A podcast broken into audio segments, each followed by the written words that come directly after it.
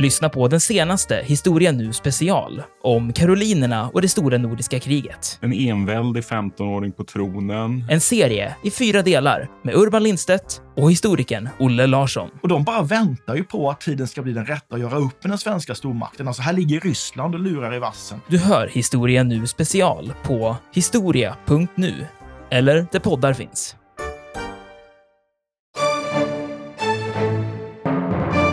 Och när man går runt på den här ön, vilket är lite farligt för du måste alltså klättra själv. Det finns inte några hjälpmedel i form av handtag när du ska klättra uppåt. Så det ser inte ut som om det är på planeten jorden. Jag förstår att de valde att spela in science fiction-filmer där, för det här det är lite Star Trek och Star Wars över det. Det ser helt bisarrt ut. Och dessutom så har du lunnefåglar runt omkring dig hela tiden.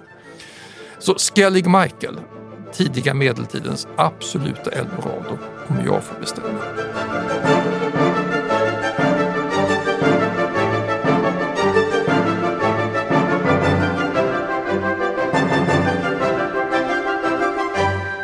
Välkomna till Harrisons dramatiska historia med mig Dick Harrison och mig, Katarina Harrison Lindberg. Och vi har nu kommit till sista avsnittet för den här säsongen. Mm, som har handlat ska... om tidig medeltid. Ja, så vi ska knyta ihop det här genom att eh, ja, ge några tips på vad man kan åka och titta på. Nu har vi tipsat ganska mycket under eh, i alla avsnitt tror jag, men, men det här är, är... Det är mycket vi har missat. Ja, vi har missat mycket.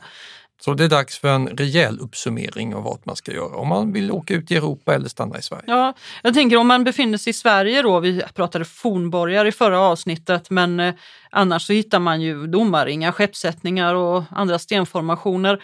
Det, och jag tycker om att titta på sådana saker, för både så får man se någonting som har med historia att göra, men man får samtidigt faktiskt hamna på häftiga ställen ute i naturen. Man får uppleva lite humlor och blommor och gräs och Massa grejer. gravar, för det är det man framförallt ja. hittar, gravsättningar. Det gillar jag. Mm. Men om man nu tänker att man vill vidga vyerna, vidga vyerna och vara lite mer äh, ja, äventyrlig. Um, Finns det något häftigare, något större, pampigare än en svensk skeppssättning? Nej. Ja, Jo, vet du vad? Det. det gör väl det. Om vi tänker oss att man skulle flyga till eh, Istanbul, det gör folk faktiskt. Ja, eh, dåtidens största europeiska stad, Konstantinopel. Där finns också det största kvarvarande kulturminnet från hela den här epoken, från 500-talet. Nämligen den, ja, nu är det en moské igen. Ja. Tidigare var det en kyrka och det har varit ett museum, Hagia Sophia, eh, som ju då byggs av kejsar Justinianus under den här tidiga, tidiga medeltiden, mitt på 500-talet och är eh, väldigt välbevarad. Där kan man verkligen se storheten i det överlevande romerska imperiet under med, medeltiden. Vill man sen bli ännu mer imponerad, då går man ut ur Hagia Sophia några kvarter bort och rakt ner i underjorden. Ja, i den här vattencisternen, Jerebatan Sarai. Precis.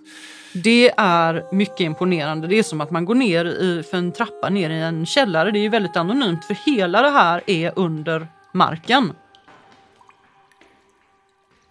Och det är en stor... Eh... Vattenfylld Ja, det är ju vatten på, så man, man går ju på ja, spångar eller bryggor eller så för det finns ju fortfarande vatten kvar i, mm, den här cisternen. i cisternen. Och så är det fullt med höga pelare då som håller upp taket. Så det är väldigt, eh, väldigt märklig sevärdhet, väldigt, väldigt speciell. Och så är det ganska dunkelt och det droppar lite och det, det bör man besöka om man är i Istanbul. Ja, nu är det så att resten av de här gamla romerska palatsbyggnaderna de är ju försvunna. Vi vet var hippodromen stod och det kan man gå och titta på men det är ju inte sådana imponerande stora palatsruiner. Men just Hagia Sophia och cisternen, den är, det är alltså levande minnen som visar hur mäktiga de överlevande romerska kejsarna var medan Europa gled in i medeltiden. Ja. Och man ska inte bli avskräckt för att eh, Hagia Sophia nu har blivit moské igen, för man kan fortfarande besöka den precis som man har kunnat göra hela tiden. Så det... Och, och våra landsmän var där och klottrade redan på 1000-talet. Ja. Om man går upp till balustraden så är det lite runklotter från någon viking som hade tråkigt under någon ortodox mässa. Ja, och det är väl synligt om man kommer dit och, och letar. Det, för det, tycker man är roligt även i Turkiet att det finns där. Så Ja, turkarna har lagt väl. en liten plexiglasskiva ovanför klottret och skrivit Viking graffiti, Ja. vilket säkert är korrekt. Jag tror att du försökte läsa vad det stod och konstaterade att det var dåligt skrivet. Ja, det, det är väldigt svårt att se vad det står. Jag vet inte om det är tolkat faktiskt. Jag tror för det skulle stå Halvdan men det blev han var Ja, jo men det, det låter ju som Halvdan, men jag tror att det ska stå något mer. Men det, det tror jag inte riktigt att man kan se vad, som, vad det ska vara.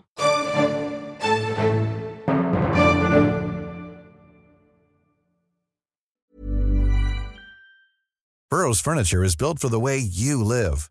From ensuring easy assembly and disassembly to honoring highly requested new colors for their award-winning seating, they always have their customers in mind. Their modular seating is made out of durable materials to last and grow with you. And with Burrow, you always get fast, free shipping. Get up to 60% off during Burrow's Memorial Day sale at burrow.com slash ACAST. That's burrow.com slash ACAST. burrow.com slash ACAST. In the market for investment worthy bags, watches, and fine jewelry, Rebag is the answer. Rebag is a luxury resale platform where each piece is carefully inspected by experts to ensure quality and authenticity. Use Rebag to buy and sell finds from the world's top brands, including Louis Vuitton, Chanel, and Cartier. Head to Rebag.com and get up to 15% off your first purchase as a member with code REBAGNEW. Shop today at Rebag.com. That's R E B A G.com. And use promo code REBAGNEW for up to 15% off your first purchase as a member. I'm Sandra, and I'm just the professional your small business was looking for. But you didn't hire me because you didn't use LinkedIn jobs. LinkedIn has professionals you can't find anywhere else, including those who aren't actively looking for a new job but might be open to the perfect role, like me. In a given month, over 70% of LinkedIn users don't visit other leading job sites. So if you're not looking on LinkedIn, you'll miss out on great candidates like Sandra. Start hiring professionals like a professional. Post your free job on linkedin.com/people today.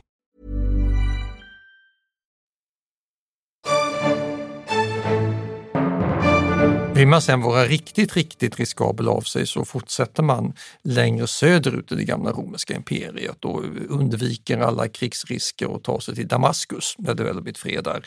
För där har du mosaiker i bysantinsk stil i väldiga Umayyad-moskén som också tillkom i den här tiden, 600-700-tal. För både de här muslimska kaliferna och de bysantinska kejsarna, de hade pengar. De kunde bygga och anlägga väldigt stora pampiga moskéer, palats under den här epoken. Och det är det som är problemet i Västeuropa. Där hade man inte skatteinkomster. Det blev Nej. inte lika stort, väldigt imponerande. Men där man hade det, då är den här epoken lika blomstrande och kreativ som det hade varit under själva antiken. Just nu så vill man kanske inte besöka Nej. Damaskus. Vi har ju varit där men det är flera år sedan.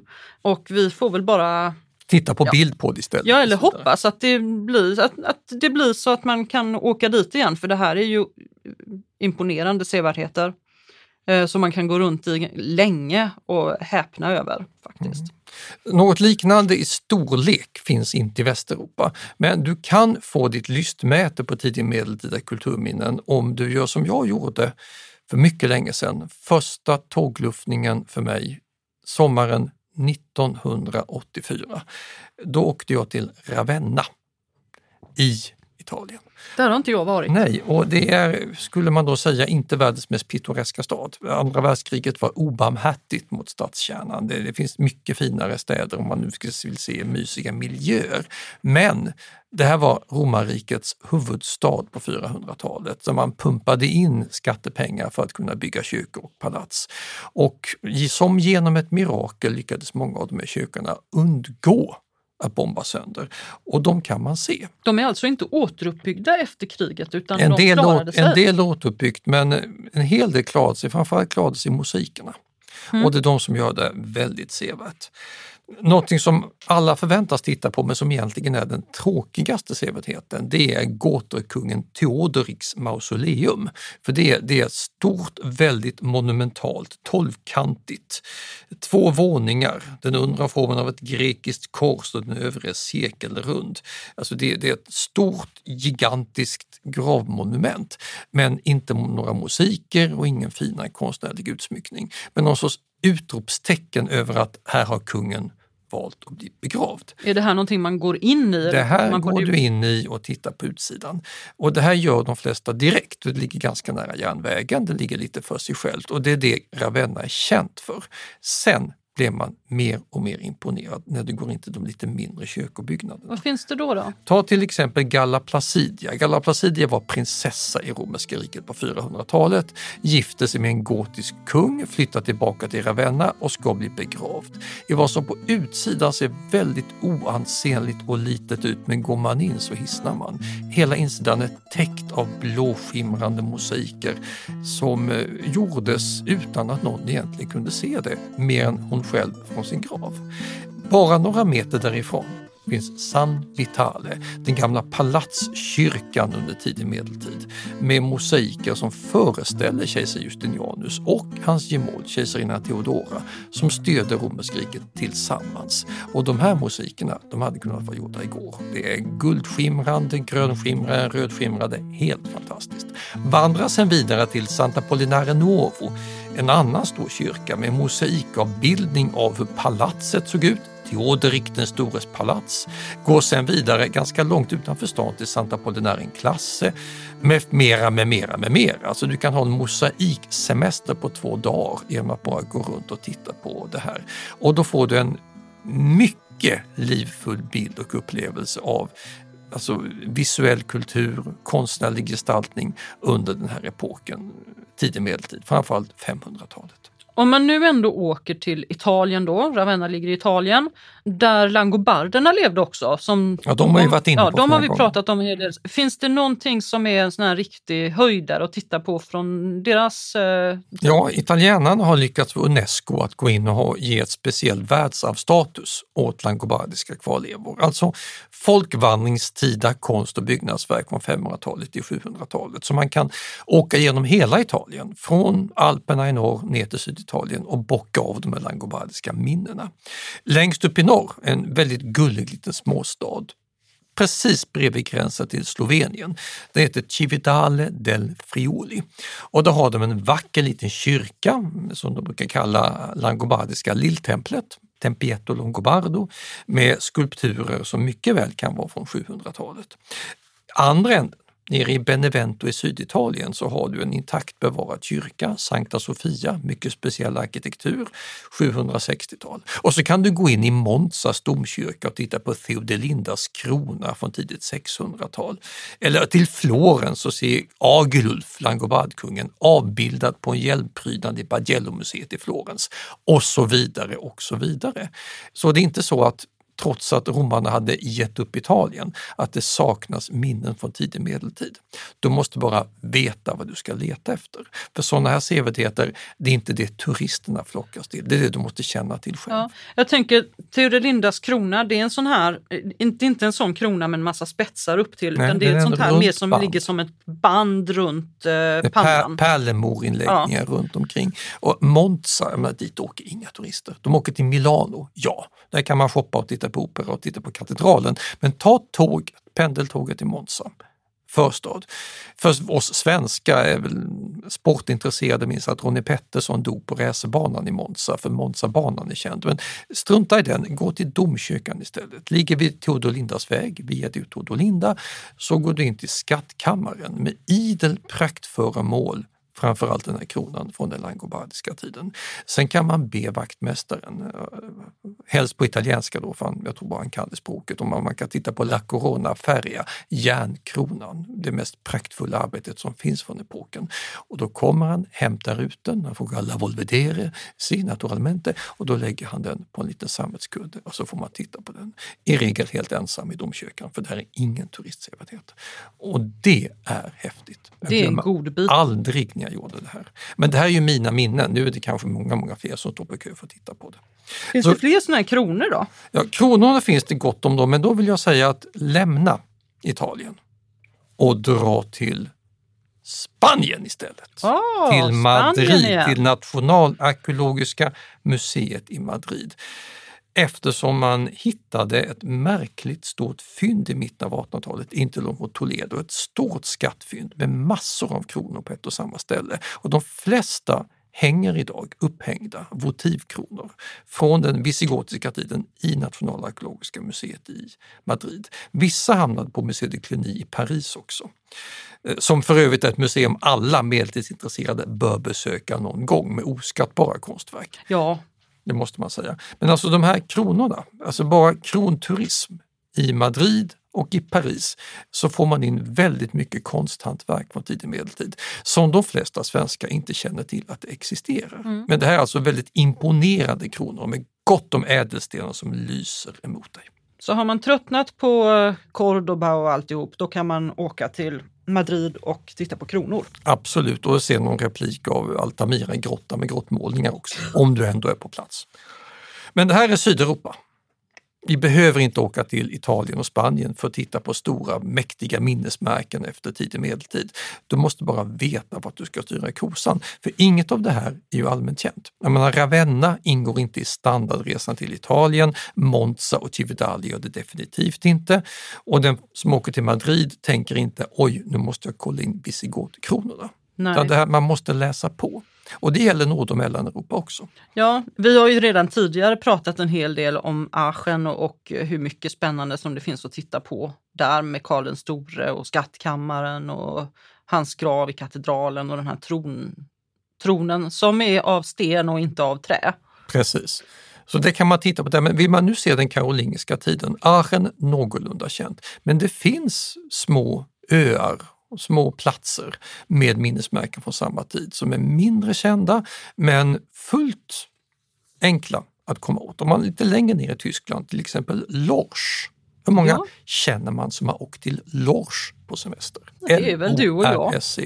Det är inte många. Där är man inte i kön av charterturister som kan titta på sevärdheter utan det, det får du ta fram någon GPS och leta upp en parkeringsplats vid ett gammalt klosterområde som idag är en stor gräsplan fast med en intakt bevarad port klosterport från karolingisk tid som är tillräckligt viktig för att vara Unesco-skyddad. Ja. Men du, alltså du, det är inte speciella sevärdheter det här, du, du, är, du behöver inte trängas. Och det här är ju då öppna saker, alltså det, det här kan du titta på. Ja, det, det kostar ju ingenting, det är ju inget inträde för att titta på den här klosterporten, det är bara att gå förbi. Ska du sen däremot bestämma dig för att göra en liten tur inom Europas museer, då blir det genast mycket lättare. För där har många av de här tidig medeltida praktföremålen upphöjts till stora sevärdheter. Och då kan du botanisera dig igenom flera europeiska länder. Till exempel åka till London.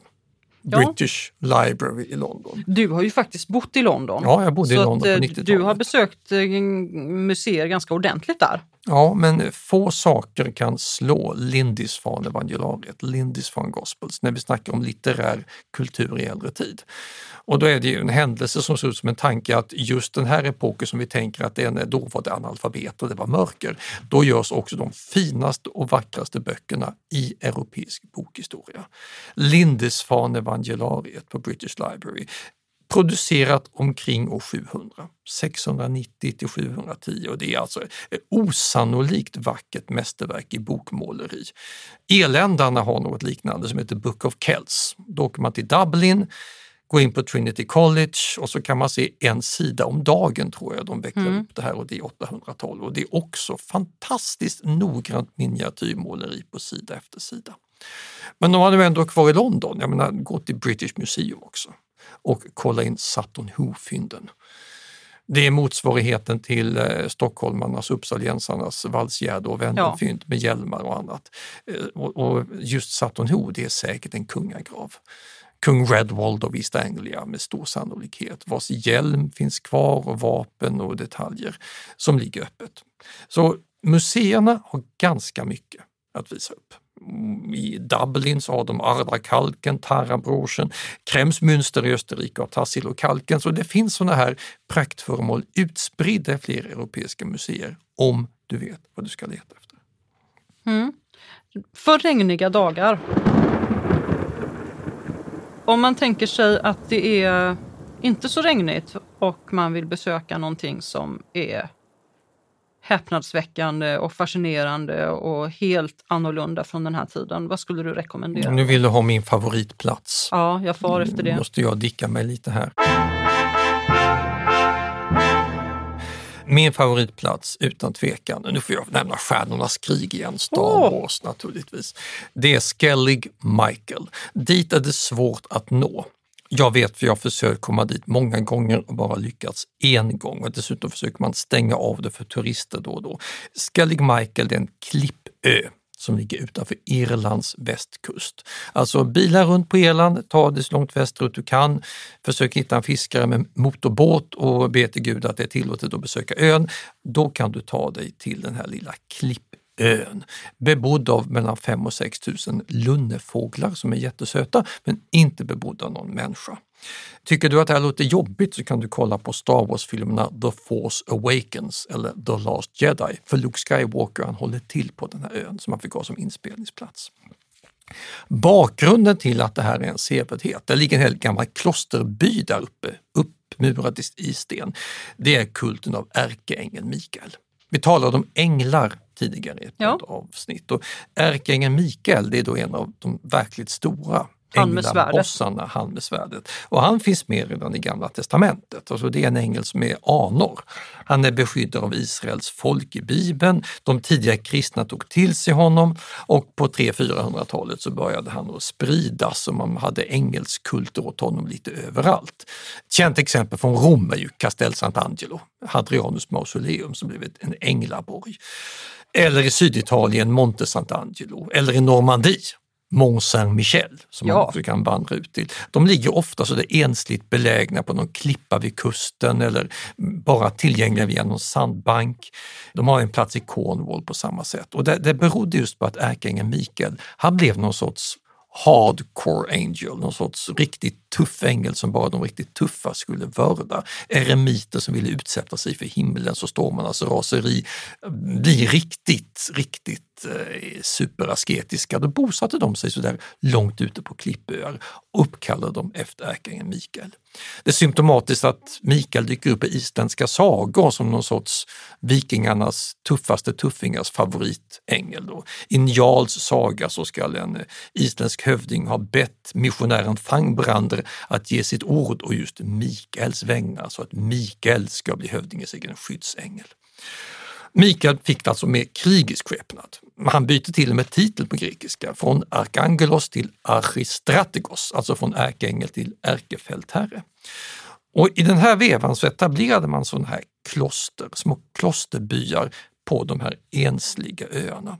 Och Ingenting, menar jag, går upp mot vad eländarna gjorde. För de högt upp på klipporna så levde det då 11-12 munkar, kanske upp mot 20, i små bikupeliknande hyddor högt uppe på klipporna med sylvassa stup och klippor under sig.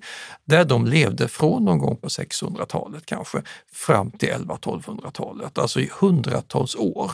Med uppenbarligen ganska hög dödlighetsrisk, alltså att råka halka och stå ihjäl sig på klipporna, vilket krävde nyrekrytering av andra tuffa asketer som ville utsätta sig för elementens raseri där. Då får man betänka att det går inte att bedriva jordbruk på Skellig Michael utan allt måste föras in med en liten skinnbåt, en karrar, från kusten. Det är svårt att bedriva någon sorts herdekultur. Du kan jaga lunnefåglar, kanske fiska, kanske klubba ihjäl någon säl, men, men det är alltså jättesvårt att klara livhanken. Trots det gjorde man det i de här ännu bevarade bikupeliknande klosterhusen från 600-700-talet fram till 1100-1200-talet. Det är imponerande. Och när man gå runt på den här ön, vilket är lite farligt för du måste alltså klättra själv. Det finns inte några hjälpmedel i form av handtag när du ska klättra uppåt. Så det ser inte ut som om det är på planeten jorden. Jag förstår att de valde att spela in science fiction-filmer där, för det här det är lite Star Trek och Star Wars över det. Det ser helt bisarrt ut.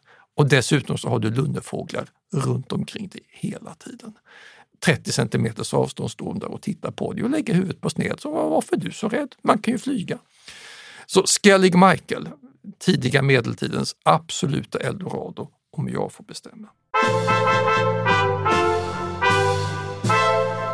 Men nu behöver man ju inte sätta livet på spel på Västra Irland. Vi kan ju hålla oss i Sverige om vi nu vill det. Ja, men jag måste säga det är faktiskt roligt att höra dig berätta om det här för att jag, jag tror du har berättat om den här platsen sen vi träffades och du blir alltid lika begeistrad Så eh, Ja, du har bara sett det på avstånd. ja, jag har sett det på avstånd från eh, Någon annan halvö som sticker ut. Ja, men eh, och, och det är, även på håll så ser det imponerande ut med de här eh, spetsiga klippan som, klipporna som, st som sticker upp i havet. Det, det ser väldigt, väldigt fascinerande ut.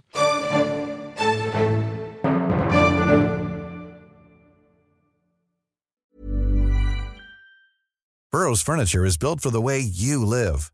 From ensuring easy assembly and disassembly to honoring highly requested new colors for their award-winning seating, they always have their customers in mind. Their modular seating is made out of durable materials to last and grow with you. And with Burrow, you always get fast, free shipping. Get up to 60% off during Burrow's Memorial Day sale at burrow.com slash ACAST. That's burrow.com slash ACAST. burrow.com slash ACAST. I'm Sandra, and I'm just the professional your small business was looking for. But you didn't hire me because you didn't use LinkedIn jobs. LinkedIn has professionals you can't find anywhere else, including those who aren't actively looking for a new job but might be open to the perfect role, like me. In a given month, over 70% of LinkedIn users don't visit other leading job sites. So if you're not looking on LinkedIn, you'll miss out on great candidates like Sandra. Start hiring professionals like a professional. Post your free job on linkedin.com/people today. Millions of people have lost weight with personalized plans from Noom, like Evan, who can't stand salads and still lost 50 pounds. Salads, generally, for most people, are the easy button, right? For me, that wasn't an option. I never really was a salad guy. That's just not who I am. But Noom worked for me. Get your personalized plan today at Noom.com. Real Noom user compensated to provide their story. In four weeks, the typical Noom user can expect to lose one to two pounds per week. Individual results may vary.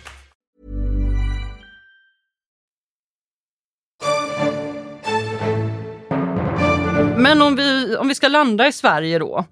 Nu har vi ju nämnt fornborgar. Vi har haft ett helt eh, poddavsnitt faktiskt om fornborgar, Ismantorp och Eketorp och, och, och Sen har vi ju alla gravhögarna, Gamla Uppsala eller Anunds hög utanför Västerås, den största av de största högarna. Det, Ja, och den är ju inte bara, det är ett bra ställe att åka till för det är inte bara en hög. Det finns ju annat där också. ja, det är en gammal tingsplats och det finns runstenar och nära till en stad. Så det är ett väldigt lättbesökt turistmål som allt för få i Sverige känner till. Men alltså det här är ju ändå kändisarna. Eh, Fornborgarna, de stora gravhögarna. Det här ingår lite grann i kulturell allmänbildning men det finns ju gott om fornminnen från epoken i Sverige som inte gör det. Ja, det finns ett ställe som jag gärna slår ett slag för. Om ni, liksom jag, ofta färdas på vägen mellan Lund-Malmö-regionen och eh, Kalmar-Oskarshamnsregionen. Du menar på E E22? På E22. När man eh, kommer in i Blekinge så där blir vägen lite smalare, det är mycket såna här 2-1-vägar och eh, man kan behöva en paus. Det finns ett jättebra ställe att pausa på, nämligen vid Björketorpsmonumentet. Det är, eh, inte långt från Ronneby. det är inte långt från Ronneby. Avfarten till Tving. Ja, avfarten till Tving, vägen går ner till 70, det är fartkamera, jättebra att stanna. Så då svänger man av mot Tving, kör kanske 300 meter, så finns det en parkeringsplats och så går man 50 meter upp i skogen. Man har tagit ner lite träd där nu så det är inte så lummigt som det var förut. Och där finns en av Sveriges högsta runstenar. Det är inte den högsta, men en av de högsta. Det finns Eh, en i Västergötland som är Ja, lite hög. och det finns eh, eh, någon domarring och, och kanske någonting annat där. Och, eh, och det är en väldigt speciell plats. Och det här är ju då ett monument som är mycket äldre än vikingatiden. Ja, med en eh, speciell runinskrift. Det är ju inte med de här vikingatida lättlästa eh, runorna nu utan det är den äldre runraden. Så att eh, det är inte så att ma- vem som helst bara kan gå fram och börja läsa där för det är lite svårt faktiskt. Men det finns en skylt så att man kan ändå få veta vad det står på stenen. Och, eh, Vad står det då? Ja, det är ju en förbannelse på den. Så att det står så här. Ärofulla runors rad dolde jag här. Mäktiga runor. Rastlös av arghet, död genom list ska den bli som bryter detta. Jag spår fördärv. Och eh, jag, jag tycker nästan man får lite kalla kårar alltså när man, eh, Mm. när man läser detta. Dubbelt fördärv. Alltså först, om man begår ett brott där, så ska man alltså först drabbas av arghet och sen dödas genom list. Så Ja. du får problem här grabben om du gör Ja. något bus. Arghet, argio, det syftar då oftast på sexuell perversitet och onaturlig lust. Ja. Vilket då är mycket negativt på den här tiden. Det är ingen Ja, det vill man inte drabbas av. är, Du vill inte bli kallad för homosexuell eller något liknande, men det kommer du att bli. Och sen ska du dödas genom list dessutom. Så det här, alltså, passa dig. Det är någon sorts markering. Ja. Eh, Och antagligen den som bryter detta, det har ju rimligen med den här platsen att göra. Att eh, om man eh, begår brott, förstör någonting där, be, beter sig illa på, på den här platsen så åker man på det alltså. Då kommer makten att drabba Ja. dig med hemsk kraft. Och nu har man ju hittat liknande. Ja, det här, det här är bara en av tre stenar tror jag som har liknande Inskrifter. inskrifter med, med såna här förbannelser på. Så, Ja, en står i tror jag, vapenhuset i Sölvesborgs kyrka. ja, Och här finns även namn, så vi vet vilka som skickar ut budskapet. Det är två män som heter Hadwulf och Harry-Wolf, alltså lokala hövdingar i ett eget litet västerblekingst småkungarike som skickar ut budskapet att passa er, här bestämmer vi. Om ni inte gör det så kommer ni att drabbas av makternas vrede. ja. Och det här är ju jättehäftigt, alltså i skrift markerade hotelser från ett kungarike i västra Blekinge på 600-talet. Mm, det är väldigt fantasieggande. Och det här är mycket, mycket lätt att besöka. Lätt att parkera, lätt att gå den där lilla snutten upp och eh, kräver, kräver egentligen ingenting mer än att man eh, gör sin lilla rast precis där. Om man nu inte vill gå ut och lufta sig utan vill hålla sig till museer i Sverige också, då kan man ju med fördel besöka Historiska museet i Stockholm. Lätt att komma åt och massor av ofta bortglömda föremål från den här epoken. Eh, Guldrummet till exempel, Ja, där kan man ju gå länge. ja, med föremål från hela Sverige. Och så har vi ju en annan liten personlig favorit, den här svårbegripligt geografiskt lokaliserade buddha-skulpturen från Kashmir som råkar ha hittats på Helgö i Mälaren. Ja, det är ju verkligen en händelse som ser ut som en tanke. Och ingen kan förklara vad buddha-skulpturen från Kashmir gör i Stockholmstrakten under tidig medeltid. För den är från 500-talet, så Ja. den måste ha varit gammal redan när den kom dit. Ja, är det här souvenirer från eh, resor i norra Indien eller är det en buddhistisk koloni i förhistoriska Mälardalen? Ja, jag tror att det är det. Ja, vi har alltså ingen aning mer än att det här måste ha varit en sevärdhet redan under den här epoken. Nej, men det var säkert inte en buddhistisk koloni, men det, det väl, någon kan väl ha fått den? Jag måste ha vandrat norrut Ja. och västerut via handelsvägar. Så man grävde fram på Helgö och man hittade ju annat där också. Det är ju Ja, Typiska, och, eh, spännande det, överhuvudtaget, det, det, låg, det fanns fantastiskt, eller väldigt, väldigt konstiga saker här. Vi har den här buddhan, vi har också en bronsskopa från Egypten. Vi har fragment av glasbägare. Det finns en emaljerad kräkla, Alltså en biskopsstav. en biskopsstav från brittiska öarna.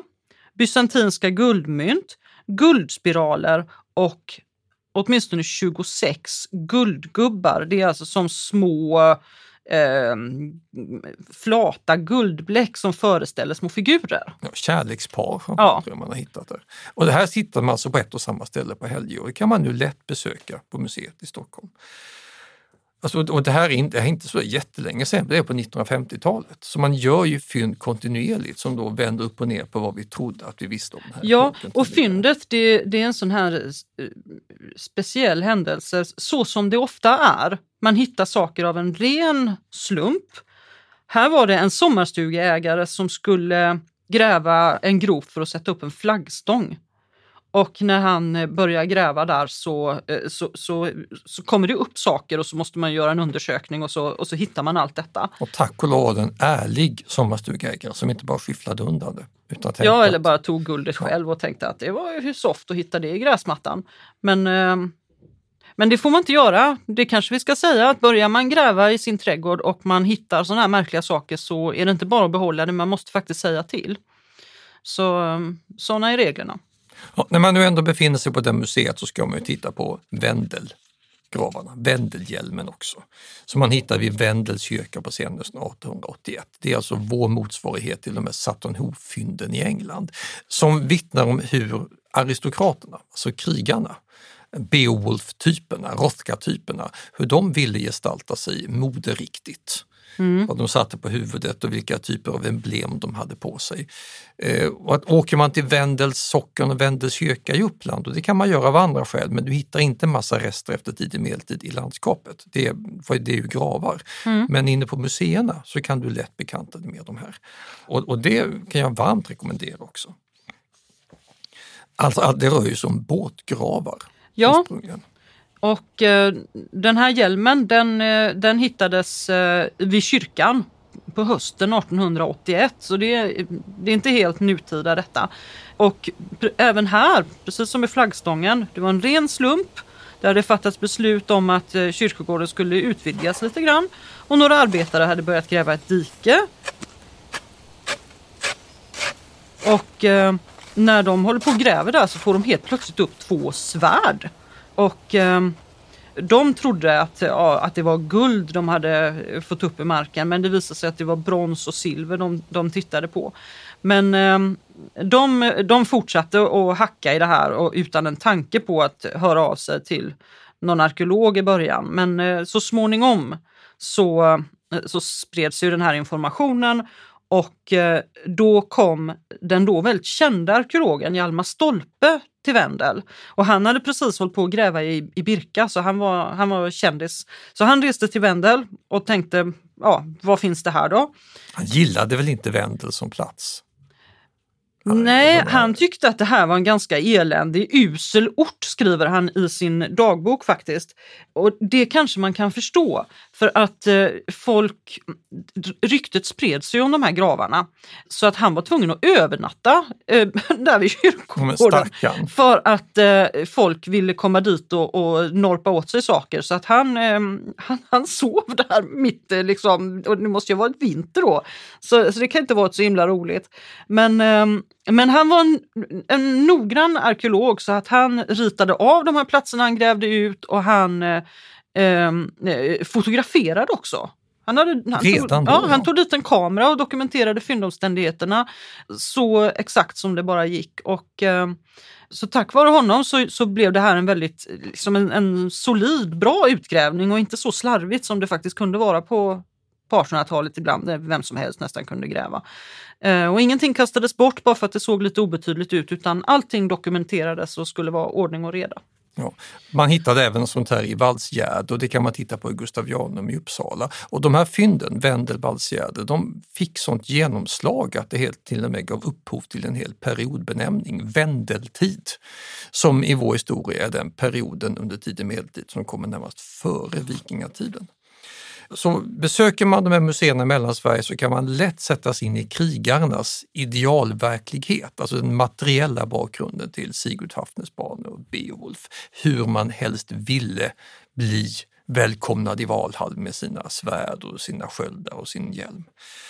Det här är då om man bestämmer sig för att hålla sig till Stockholm. Men vi måste ju åka ut till ön i Östersjön också.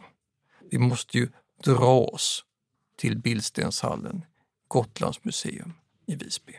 Ja, det För måste där, där kommer vi nära en helt annan visuell kultur utan vilken vi helt missförstår hur folk föreställde sig omvärlden under just den här epoken, före vikingatiden. Ja. För de som inte har besökt Gotlands museum i Visby, kallas för Fornsalen också. Det första som händer när man har köpt sin biljett och kommer in i det här museet så kommer man in i en ganska stor dunkel hall som kantas av höga bildstenar. Och de är lite svampformade de flesta. Ett fåtal av dem har också runtext på sig, men inte alla.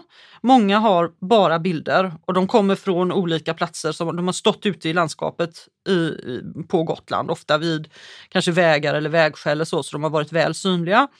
Och eh, bilderna föreställer eh, allt möjligt. Det är skepp, det är ryttare, det är stridande människor, det är märkliga djur. Det heter ankor faktiskt. Ja, det är ankor.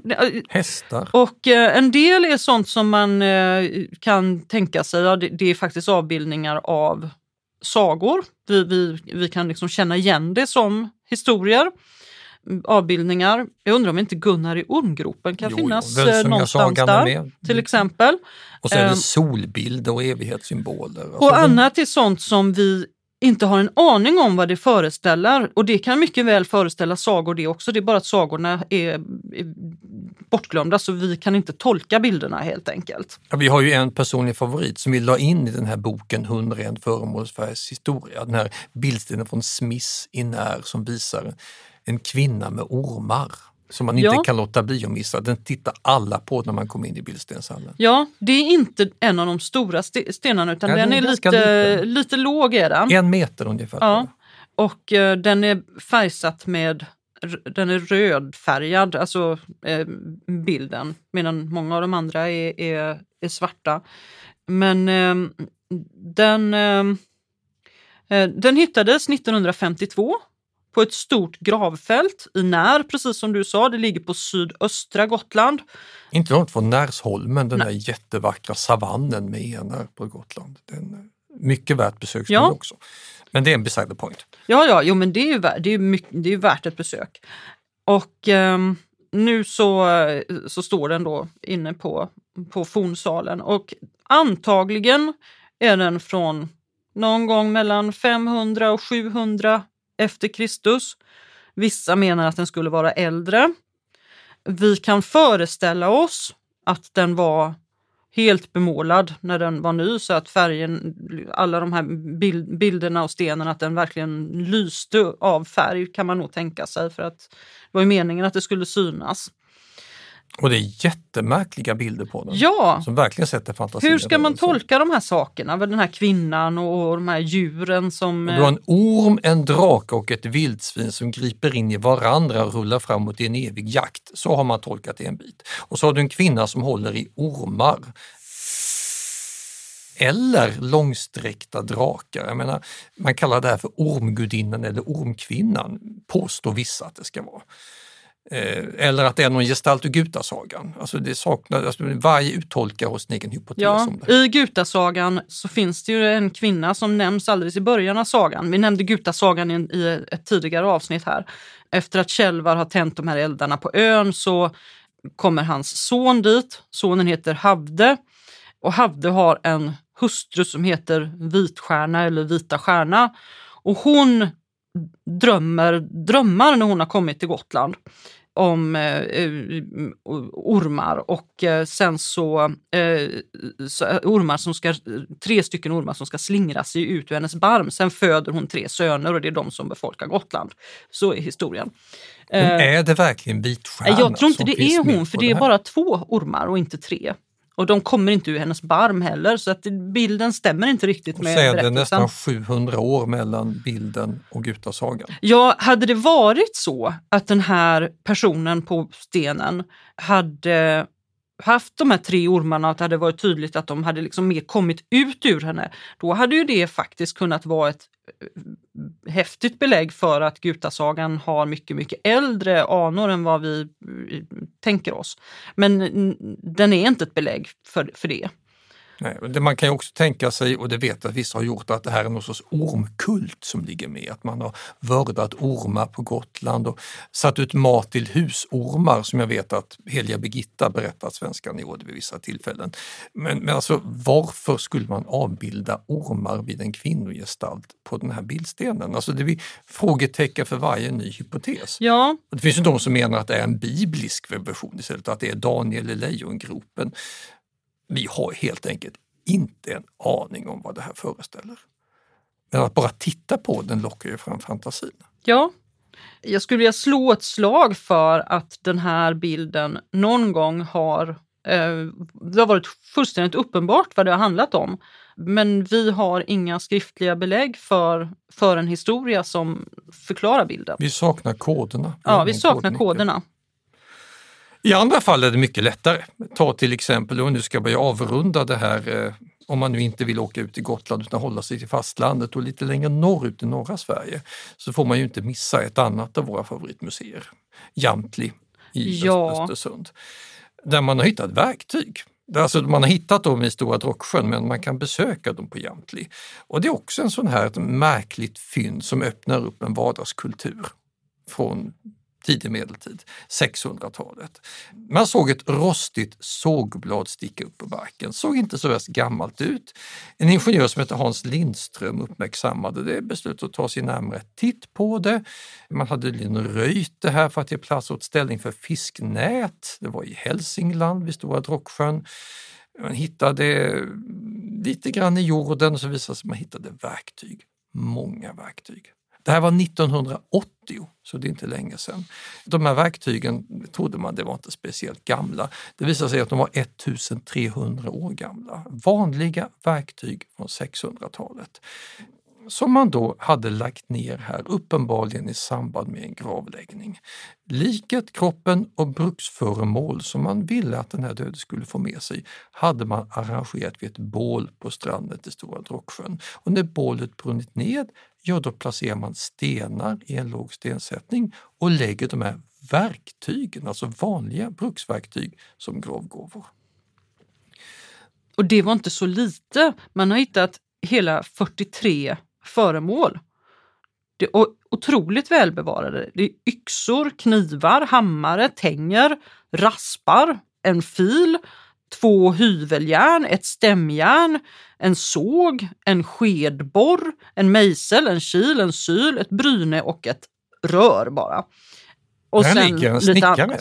Ja, här, här ligger en snickare. Ja. Människa som ska få med sig det här för säkerhets skull till livet efter detta. Och det här lär oss ofantligt mycket om hur snickare jobbade, hur man byggde hus.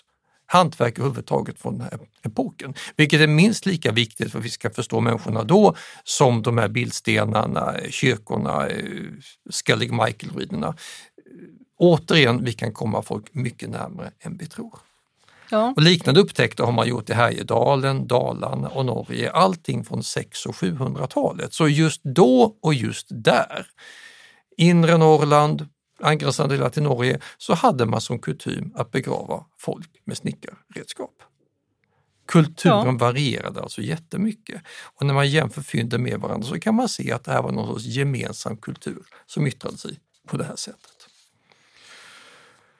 Och det är väl en ganska bra, ganska bra ställe att avsluta den här poddsäsongen. Att vi kan komma människor så här nära att vi till och med har deras vardagsverktygsredskap bevarade. Tidig medeltid, den här the darkest of the dark ages, är själva verket oerhört välkänd på grund av alla de här lämningarna. Vi har nu gått igenom både skriftliga och arkeologiska lämningar och kunnat dyrka upp väldigt mycket om hur folk tyckte och tänkte och arbetade. Och då står vi ändå bara på gränsen till nästa tidsperiod. På gränsen till den epok som vi brukar tänka på i Sverige när vi ska in i medeltiden. Vikingatiden. Och den har vi inte kommit in i än. Det är nästa säsong. Det är nästa säsong. Vi hörs då. Tack och hej!